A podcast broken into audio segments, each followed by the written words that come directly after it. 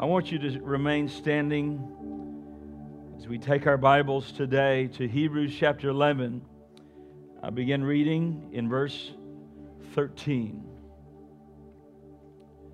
We stand and honor the reading of the Word of God. And it reads like this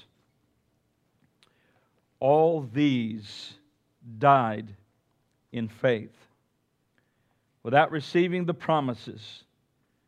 Notice, but having seen them and having welcomed them from a distance and having confessed that they were strangers and exiles on the earth. For those who say such things, make it clear that they are seeking a country of their own.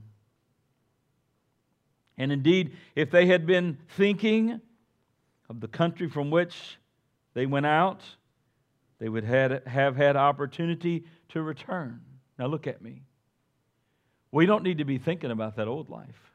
Come on, right? We don't need to be thinking about that old life. See, I'm going to tell you what happens to a lot of Christians.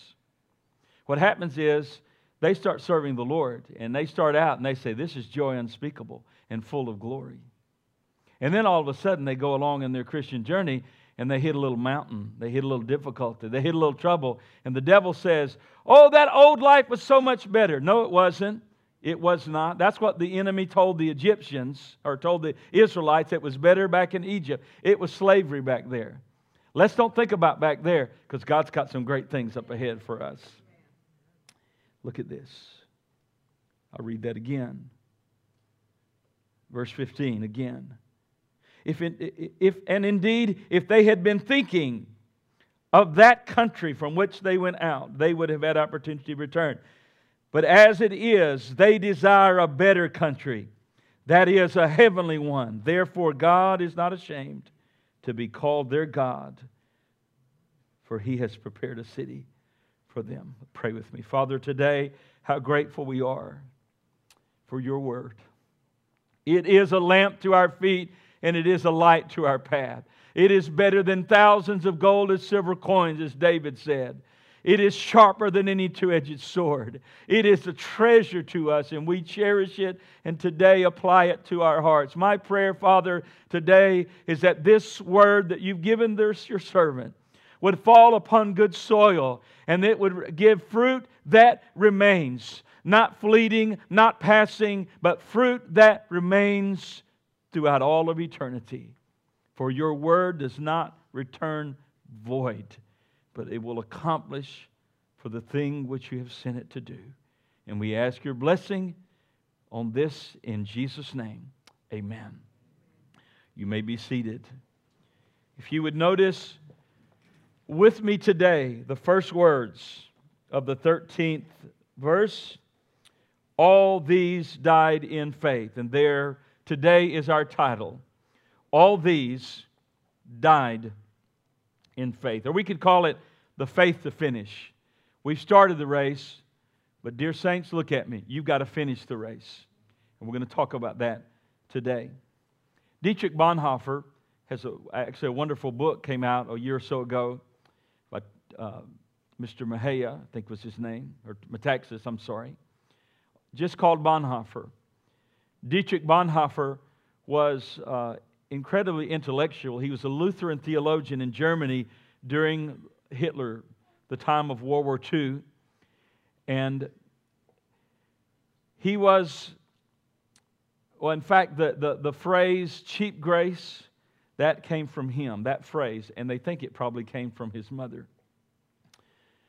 A Lutheran intellectual professor came to America, came to Union Seminary to finish some, to go do some more work on some degrees.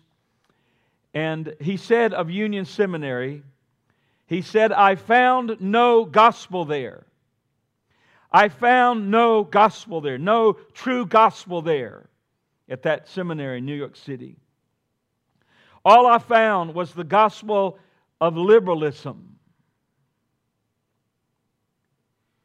But I want you to know he did find the gospel. But he didn't find it at Union Seminary. This professor found the gospel in Harlem. He found the gospel in Harlem among the black churches, which they embraced him completely, actually allowed him to teach a Sunday school class. He would go to a large black church on Sunday morning and would be lifted up to heaven with the worship. Sunday evening, he'd go to a little black storefront church where they would sing and worship. And he said, I found the gospel in Harlem. When Dietrich Bonhoeffer went back to Germany to face what happened during World War II uh, and during Hitler's Nazi demonic regime, in fact, one of the last things Hitler did is to call for the execution and the martyrdom of Dietrich Bonhoeffer. And on his second month into his 39th year, he was executed in a prison camp, as many millions of others were at many of those prison camps. But as he went back to Germany, he carried with him a box of spiritual songs. And he, his students, he would say, Listen to this. And they would just be lifted up by the spirituals that they would sing. I don't know if this is one of those spirituals, but remember that this song was written back in the 1800s, late 1800s. And it's an old spiritual called Old Time Gospel. It goes like this, or old time religion. It goes like this Give me that old time religion. Give me that old time religion. Come on. Give me that old time religion. It's good enough for me. It makes me love everybody. Hallelujah. It makes me love everybody. It makes me love everybody. Come on. And it's good enough for me.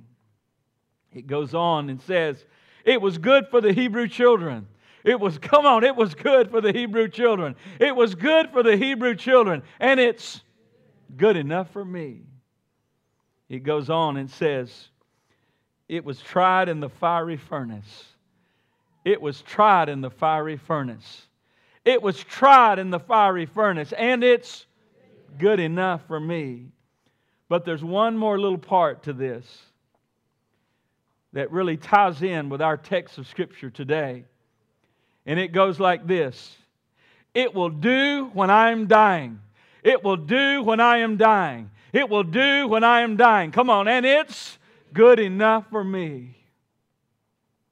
Now, the faith that we've been given by the Holy Spirit in this book is a living faith. We need a living faith. We need a living faith for Monday, Tuesday, Wednesday, Thursday, Friday, and not just Sunday. And we have a faith that's powerful enough to give us a living faith, a faith that gives us victory every day. But we also need another kind of faith, which is the same kind of faith. It's not just good enough for living, it's a dying faith. When we have, listen, when we have to go through those chilly waters of death, and every one of us are going to take our turn if Jesus tarries. Come on, every one of us have an appointment that we're going to keep. It's appointed unto men once to die and then to the judgment. But I want you to know my faith this faith of this word of God will not let us down on that day because it's a, day, it's a, it's a faith that'll give us victory in life, but it'll give us victory in death. Why? Because the one I serve is the resurrection and the life. Though he were dead, he shall not really die. Come on, he shall live because Jesus is the resurrection. It's good when I'm dying. These all died in faith these few verses that we've looked at this morning is almost like a general sweeping statement of all that the writer has said. He's saying, in a sense, the ones we have just talked about Enoch, Noah, Abel, Abraham. He's saying to the other Hebrews of, of the first century, these people died in faith. I mean, I mean the, the, the Hebrews that, of, of, that have been received the letter of the Hebrews, they were facing martyrdom. They were facing persecution. They were facing trial. They were facing temptation to go back from Christianity into Judaism. And the writer says, But look at these. these all died still believing. Do you get the story? The, these died believing. The promise began with Abraham I'm going to give you a land. I've been to that land. My counsel to you is every Christian should visit the Holy Land. I've been twice, and oh, I'm praying I can go again. That was a land promised to Abraham, passed on to Isaac, passed on to Jacob, passed on to Joseph, and on and on and on. But it's interesting that God gave Abraham a land, uh, promises of a name, promises of a seed, which would come through his wife. And it would be the seed, singular, Jesus Christ would bless the world. God would bless the world through Abraham and the seed. And the blessing was not Abraham. Abraham was just a human, frail servant. It's Jesus that's the blesser. Come on. Jesus is the answer, not Abraham. Jesus is the answer. It's interesting, though. All Abraham ever received was a little field with a grave at the other end. But yet God promised it to him. But in all those years that he followed Jehovah Jesus, the scripture is very clear. They died without receiving the reality of the promise. Isn't that interesting? But yet they died without receiving the full manifestation of it. But notice the posture of their lives when they're dying. I mean, oh, Jacob's leaning on his staff, speaking blessing. Some people start out the Christian life, it's like a hundred yard dash to them. They start out and they're running a thousand miles an hour, but you see them five or ten or twenty years later, and the fire's gone, the faithfulness is gone, the passion is gone. My question to you where are you today? You started. I've started. I started when I was a young man. I'm still in the race. How about you? I'm still hungry. I'm hungrier than I've ever been. I believe it more than I've ever believed it before. Pastor, are there things that you don't understand? Yes. Has nothing to do with God. He's all wise. It has to do with my little frail mind. I see through a glass darkly. I can tell you this let every man be a liar, let God be true. His promises are yea and amen. These people died in faith.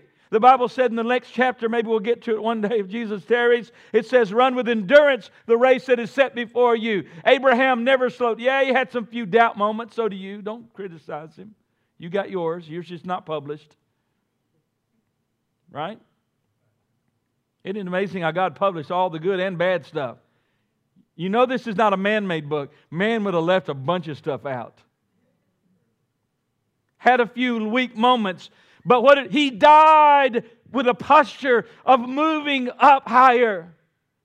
That's what we need today.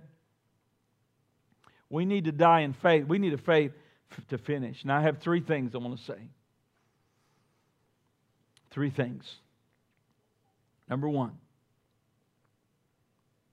I would say this the Lord is faithful to the promises which He has given us.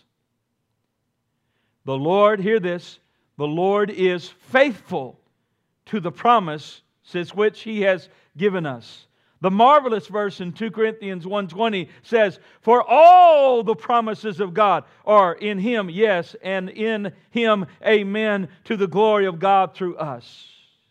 Here's what that means that means that everything God has spoken, He will work into our lives through Jesus Christ, but it shall be done because they're yea And we're the ones that say, Amen. Say amen with me. Uh, you ever hear somebody say amen and they do it like a question mark? They go, Amen? That's not what an amen is. An amen is not a question mark. An amen is amen. So I want you to say it with me like you mean it. Come on. That's now that's better. So next time when the pastor says say amen, don't go, Amen. You that's a you you got a doubting amen. We need an authoritative amen. So it means so be it. God faithful to his promises. They are yea and they are amen, and he will fulfill them. Now, here's what we need to distinguish. And a lot of people today don't distinguish these two, and they get in error. We need to distinguish between the now promises and the future promises. Do you know there's now promises and there's future promises? We're not getting it all here, but oh, we do have some now promises.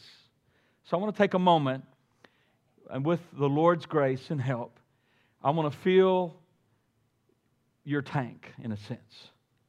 I want to encourage you.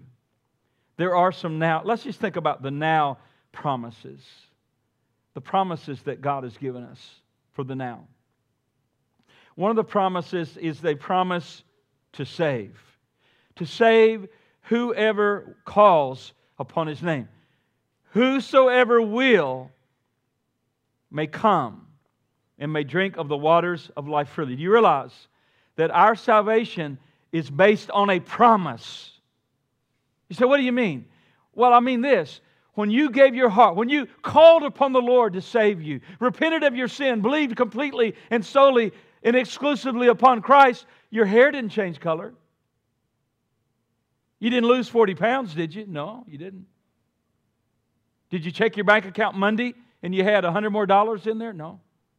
No, that's not the kind of transaction we're talking about. We're talking about a spiritual transaction that takes place deep in the heart of man, where God converts a man. The miracle of salvation, where Ezekiel and the prophet said, I will take away the heart of stone and I will give a heart of flesh. Jesus said it this way You must be born again. It's based on a promise that if a man or a woman will call upon the name of the Lord, they will be saved in the present. Yes, it's the earnest, but the earnest is the now part of the promise. We're, we're not completely saved yet in the sense that we don't have our glorified body, but today we are saved. Are there any saved people at Trinity Life Church today? We are saved. My sins are washed away. My name is in that great book in heaven. And I, I cry, Abba, Father, because the Spirit in me witnesses that Jesus is my Savior today. God in heaven is my heavenly Father. I am saved. How do I know I'm saved?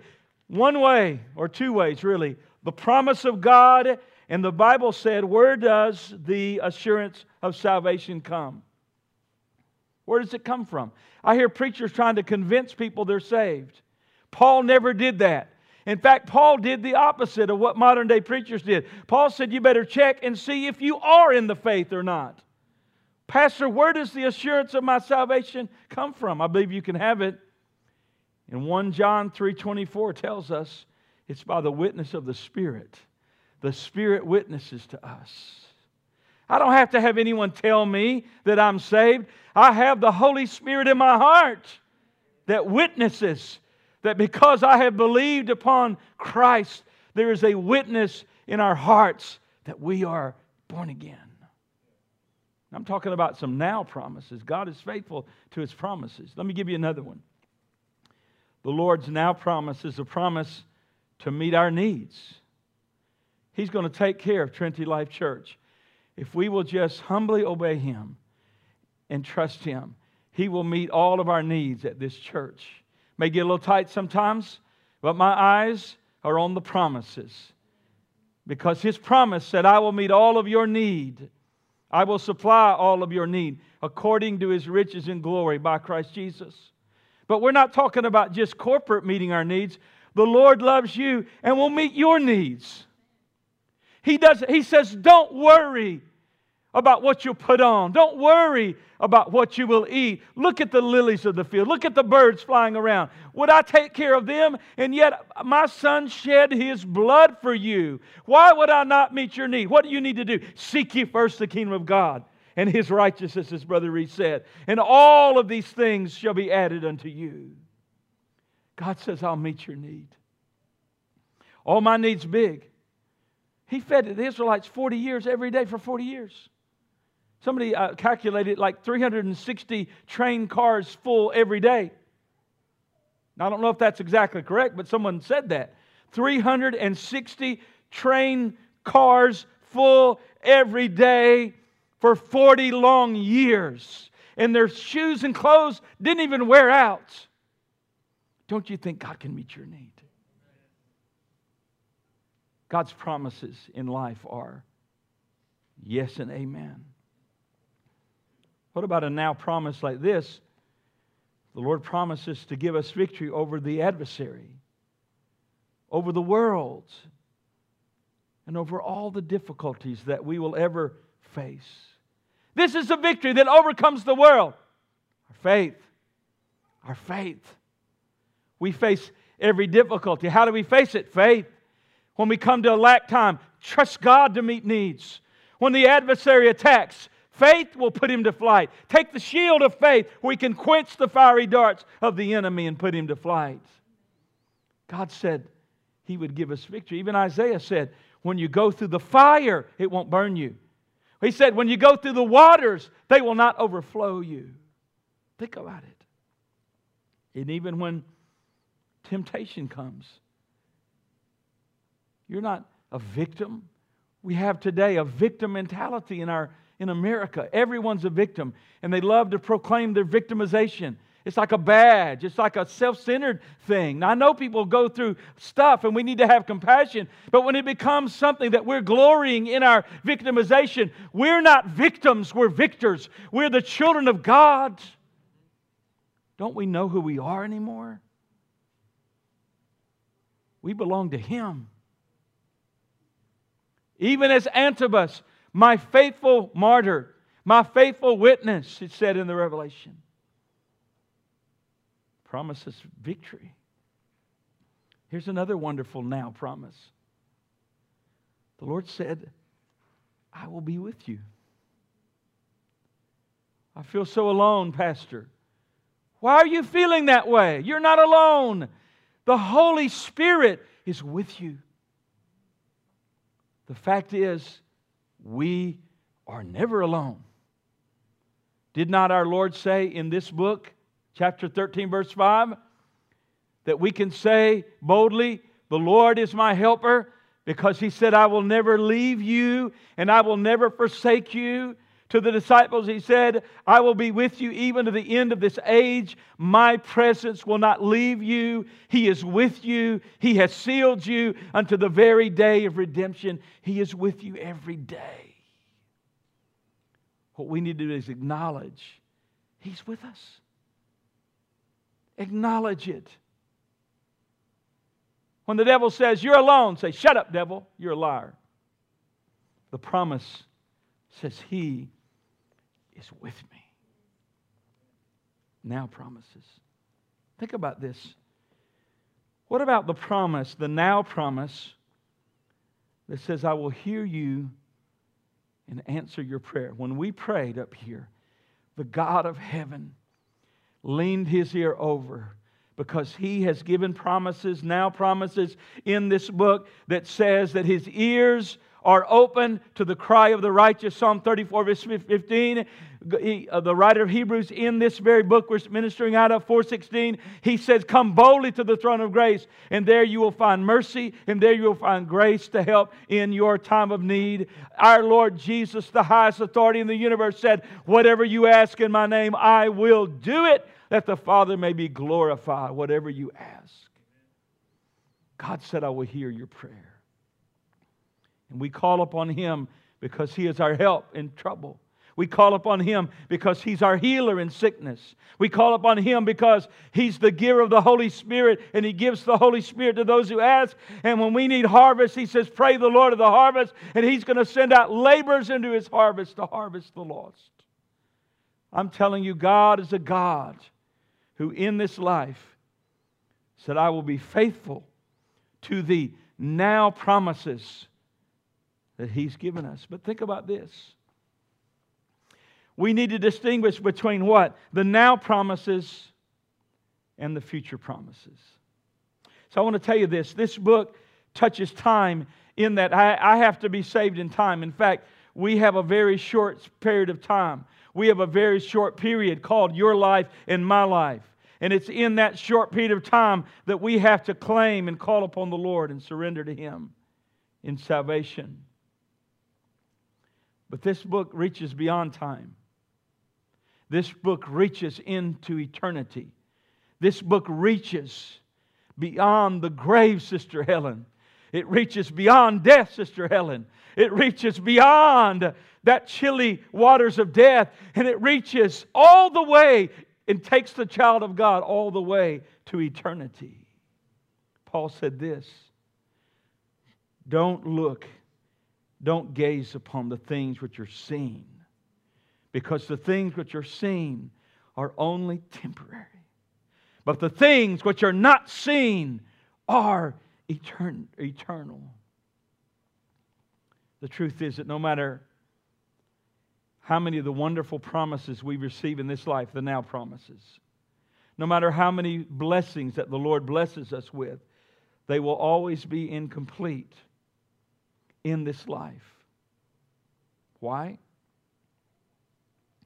Because we live in a broken world, fallen world, broken. Here's what happens at salvation, there's a tremendous change that takes place in every child of God's life. You say, What's that change? There's a change of mind and there's a change of heart. One of the things that happens at salvation is this. We, first of all, the first thing that happens is we see our own brokenness. The first part of the gospel the first part of the good news is the bad news. And the bad news shows us through the Word of God the reality of our own brokenness, the reality of our own sinfulness. The, the first ministry of the Holy Spirit is to bring, bring conviction of sin and righteousness and judgment to come. And the gospel shines, according to 2 Corinthians 4 4 and 6, 4 through 6. And the light shines in the darkness. And as the light shines in the darkness, what we realize is this that we are fallen and that we're away from God and, and we don't know God, but we desperately need God. And that's the work of the Word of God through the convicting power of the Holy Spirit. But then, when we're saved, when that great chasm from lostness to saved, from, from unredeemed to redeemed, from unreconciled to reconciled, when that great chasm is redeemed, something incredible happens. Many incredible things happen. But one of the major things that happen is I begin to see the world differently than I've ever seen it before. That was such a reality in my life when I was saved. Paul said it this way Paul before Christ, after Christ. Here's what he said He said, in a sense, I saw the world completely different, and the world saw me completely different. You say, What do you mean? Galatians 4 uh, 6 14. Listen to this. But may it never be that I should boast except in the cross of our Lord Jesus Christ, through which, notice this, the world has been crucified to me and I to the world. Do you capture that? The world has been crucified to me, and I to the world. What does that mean? I had a long quote I was going to read. I won't read it for time's sake. But it basically means this The world doesn't want me anymore, and I don't want the world anymore. They don't want me, and I don't want them. They see me different. I see them different. See, what happens is at salvation, something happens in the heart and the mind of a true child of God. They don't see the world as something to embrace, they see it as a ship sinking to be abandoned. What did Peter say in his first sermon? Save yourself from this crooked generation. Get off the ship. It's sinking. It's going down. Judgment's coming. Be saved. Call upon the Lord. And we see that in Scripture. And what happens is there's now promises, but there's other promises, future promises. And here's what happens to a true child of God. Oh, we groan. We groan for eternity. Don't we? We groan to be, we groan. If, if you don't groan for heaven, something's wrong. You need to come to pray at this altar because every child of God that loves Jesus and loves what He's done and, and saved, we, we groan to step out of this world and to be with the Lord. Listen what, listen what Paul said in Romans chapter 8. Romans chapter 8, verses 18, beginning in verse 18. Listen to these words. Paul says, For I considered that the suffering of this present time are not worthy to be compared with the glory that is to be revealed in us. Notice, for the anxious longing of the creation waits eagerly for the revealing of the sons of God. For the creation was subjected to futility, not willingly. There was a great fall. But because of him who subjected it, in hope that the creation itself will be set free from the slavery of corruption into the freedom of the glory of the children of God. For this we know the whole creation groans and suffers the pains of childbirth together until now. Not only this, but also we ourselves, having the first fruit of the Spirit. Notice, even we ourselves groan within ourselves, waiting eagerly for the adoption of the sons and the redemption of our bodies. For in hope we have been saved. But hope that is seen is not hope, for who hopes what he has already sees? But if we hope for what we do not see, with perseverance, we eagerly wait for it. With perseverance we wait for it. We die in faith, longing for that heavenly world and that heavenly land that is fairer than day. Paul said, I long for heaven. In 1 Philippians 1 21 through 23 said, I long to depart to be with Jesus. And he said this, which is far better in this text we've taken in 16th verse, it says, they desire a better country. Verse 16, a heavenly one. A heavenly one. I want you to think about it this morning. The Lord is faithful to the promises which He has given, both the now promises and the future promises. They are all Yea and amen. And you may be like Abraham, who God gave a promise, and you may die without seeing it all, but you will see it. And Abraham saw it through Jesus Christ. And now God's regathering Israel, is he not? Secondly, not only is the Lord faithful to the promises which he has given, but secondly, we must faithfully cling to the promises during our earthly lives. Did you hear that? Did you hear the part, the clinging part? That's the part I want you to get. During our earth, these are faithful promises, but you understand you have to cling to these. You can't, hold, you can't lighten your grip on these. We've got to cling to these promises throughout our entire lives if we're going to die in faith, that is. Now, notice what verse 13 says again Hebrews 11 13. Having died in faith, all these died in faith without receiving the promises, having seen them and having, now notice this word, having welcomed them from a distance. Having welcomed them. The old King James says, embrace them. Now, here's, here's the thing hospitality during the days of the patriarch was a big deal. This word, welcome, means to welcome with hospitality to welcome with recognition. It would be like someone coming and you are, you've seen them even today in the eastern countries, where they would embrace someone and they kiss them on the cheek. Hospitality and that greeting, that Eastern greeting, is so very important, so very deeply ingrained in the culture.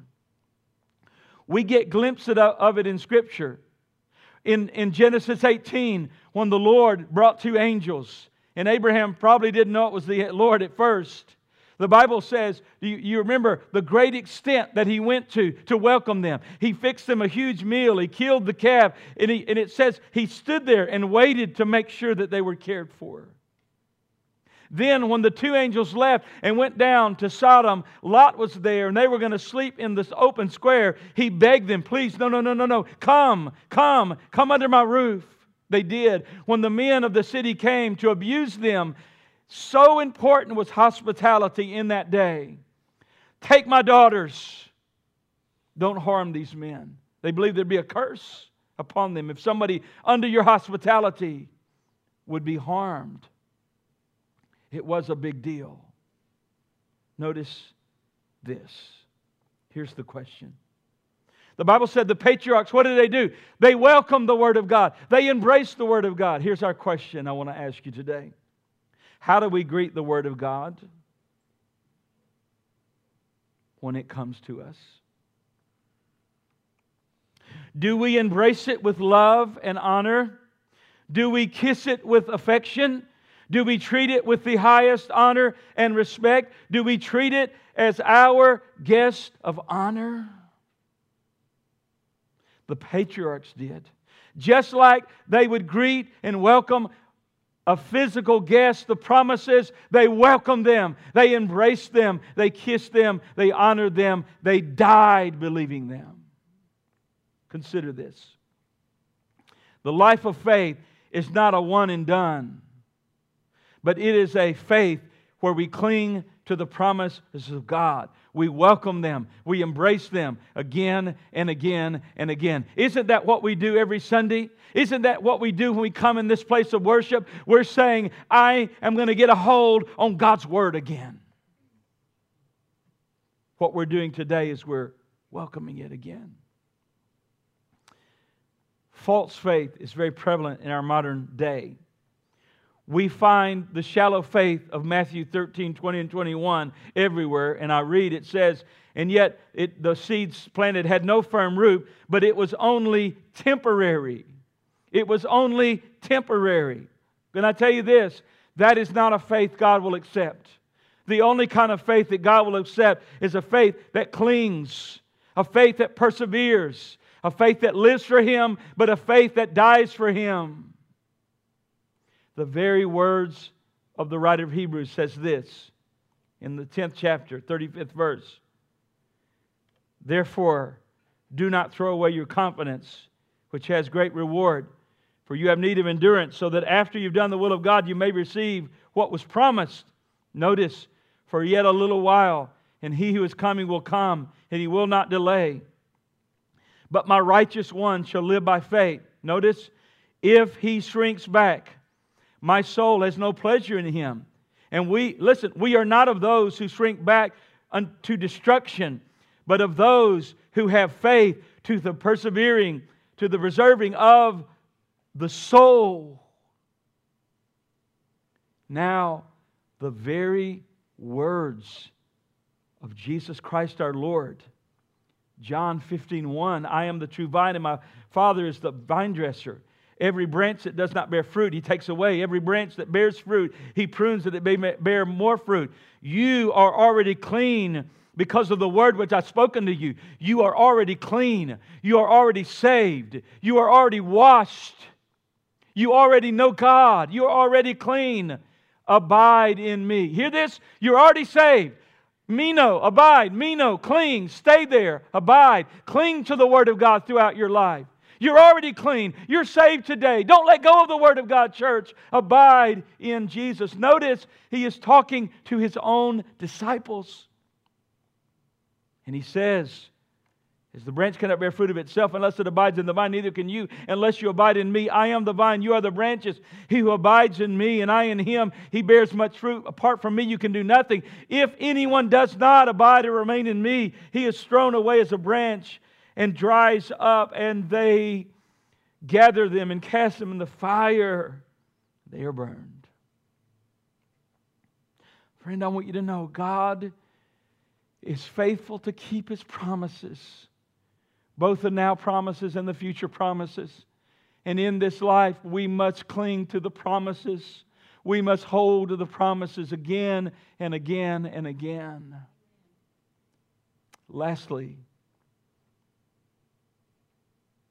I would say this to you there are different ways to die. It says in the text, these all died in faith. Those in the hall of faith in Hebrews 11, they died in faith. Revelation says this Blessed are the dead which die in the Lord. The psalmist said in 116, 15, Precious in the sight of the Lord is the death of his saints. But my dear friend, there's more than one way to die. What do we do with Ezekiel's words? In Ezekiel 18:23, he says, as a prophet of the Lord, Do I have pleasure in the death of the wicked? Declares the Lord, rather than they should turn from his ways and live. These all died in faith. Then he says, The death of the wicked. Not all men all men die, but not all die alike.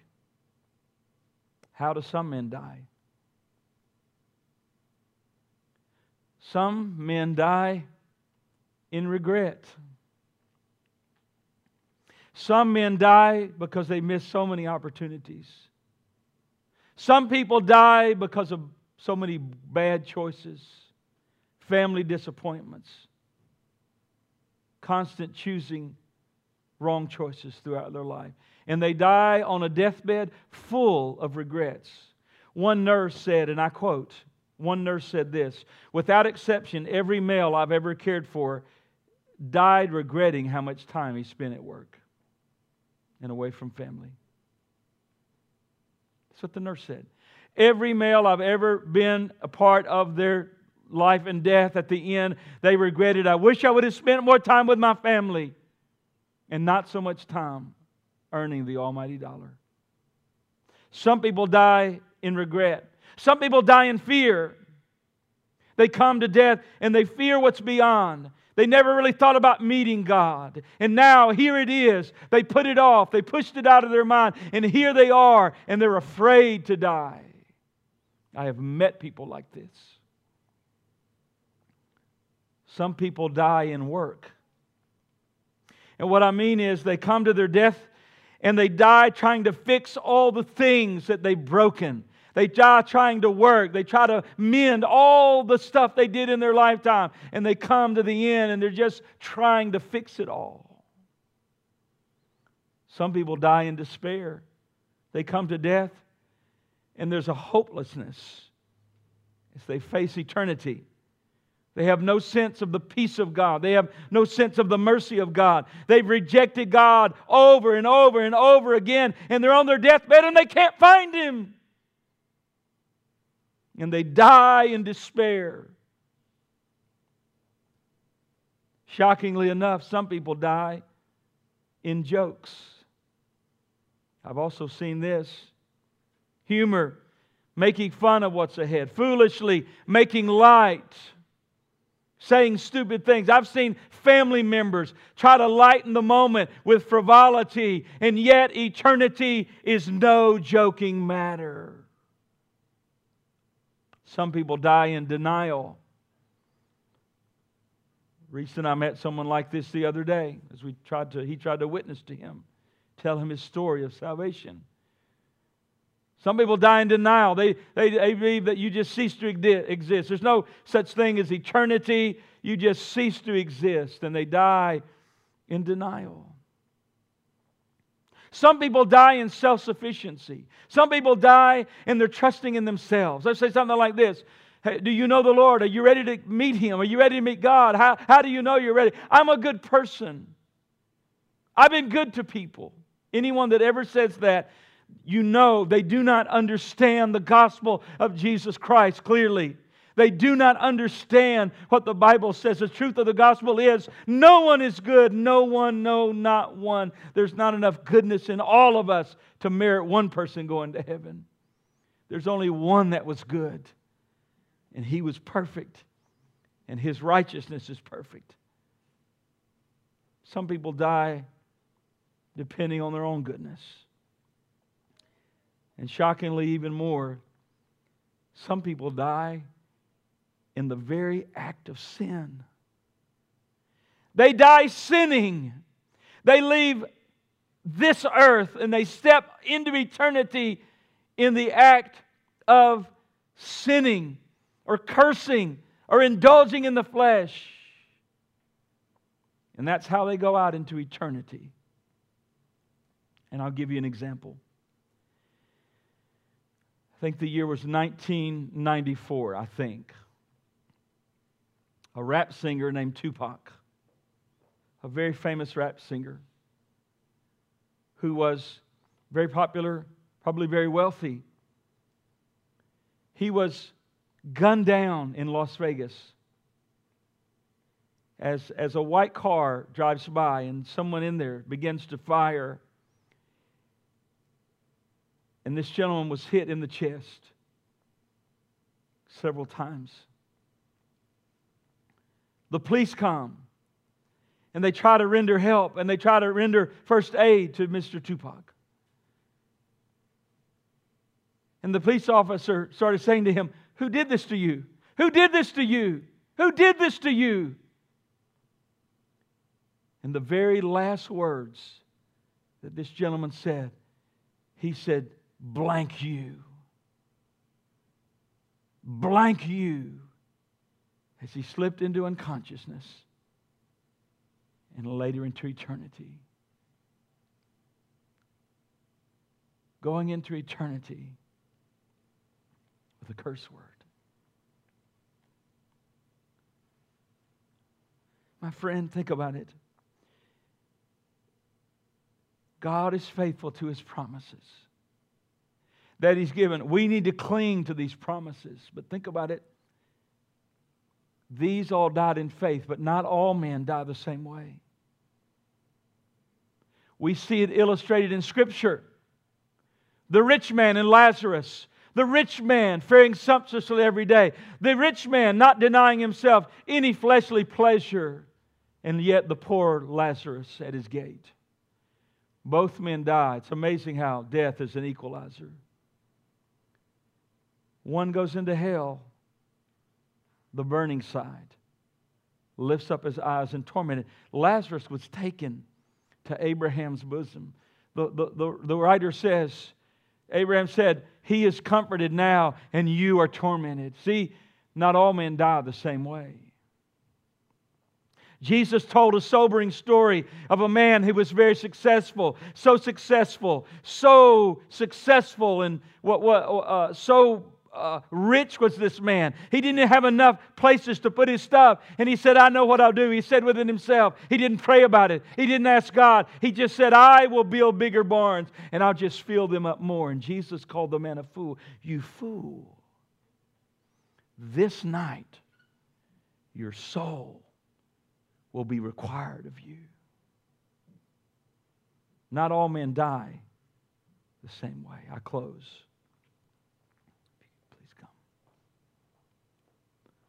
The only successful way to die is to die in faith.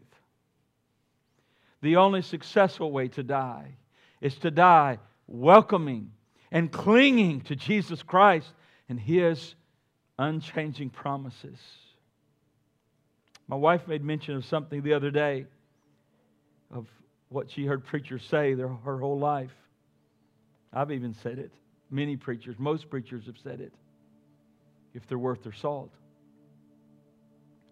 And the statement is this No sin will ever enter heaven. No sin will ever enter the presence of holy God. And that is a true statement. But it must be qualified, or rather, explained. Because when I hear a statement like that, I know my own heart. Do you know your heart? I know my own heart. I know my own struggles. First thing you'll say is, Dear God, will I even make it in? No sin will enter heaven. How am I ever going to make it into heaven? I want to go to heaven. I long to be there. I groan to be there. And then someone comes and says, No sin will ever enter heaven.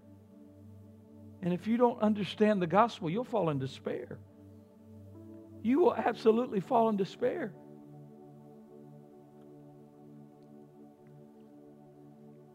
Here's the answer the children of Israel sinned. The children of Israel sinned against God. They were criticizing their leader Moses. And we know the wages of sin brings consequence. And the Lord allowed fiery serpents to come among them.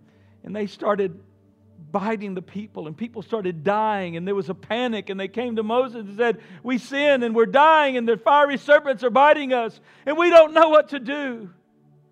And Moses fell on his face and began to cry to God, and God showed him the answer. The Lord said, Make a serpent, place it on a pole. Tell the people if they would just look, look and live. Look and live. Do you understand? This is the answer. This is the answer to heaven. This is the answer that no sin will get into heaven. If I look at myself, I fall in despair. If I look at my efforts, I'm going to be I'm going to come up short every single time. But the answer is to look to the one who is a type of the one who is the serpent on the pole. Jesus Christ hung on the cross. He hung on the cross. He bore our sin. He bore our disobedience. He took our punishment. And now, if we believe upon Him, He takes, God takes His righteousness and accounts it to our account. And God sees us as justified. God sees us as having no sin in our lives. Therefore, no sin will get into heaven. And because I'm claiming Jesus as my righteousness, I'm going to make it in, glory to God. You're going to make it in if you'll trust Christ. You're going to make it in because there's salvation and no other, and there's no other name given under, under heaven among men whereby we must be saved. I'm trusting Christ. Perfect righteousness. Perfect righteousness. There's therefore now no condemnation. I can know God. I can walk with Him. I can fellowship with Him. Why? Because the perfect righteousness of Jesus our Lord. I want you to stand.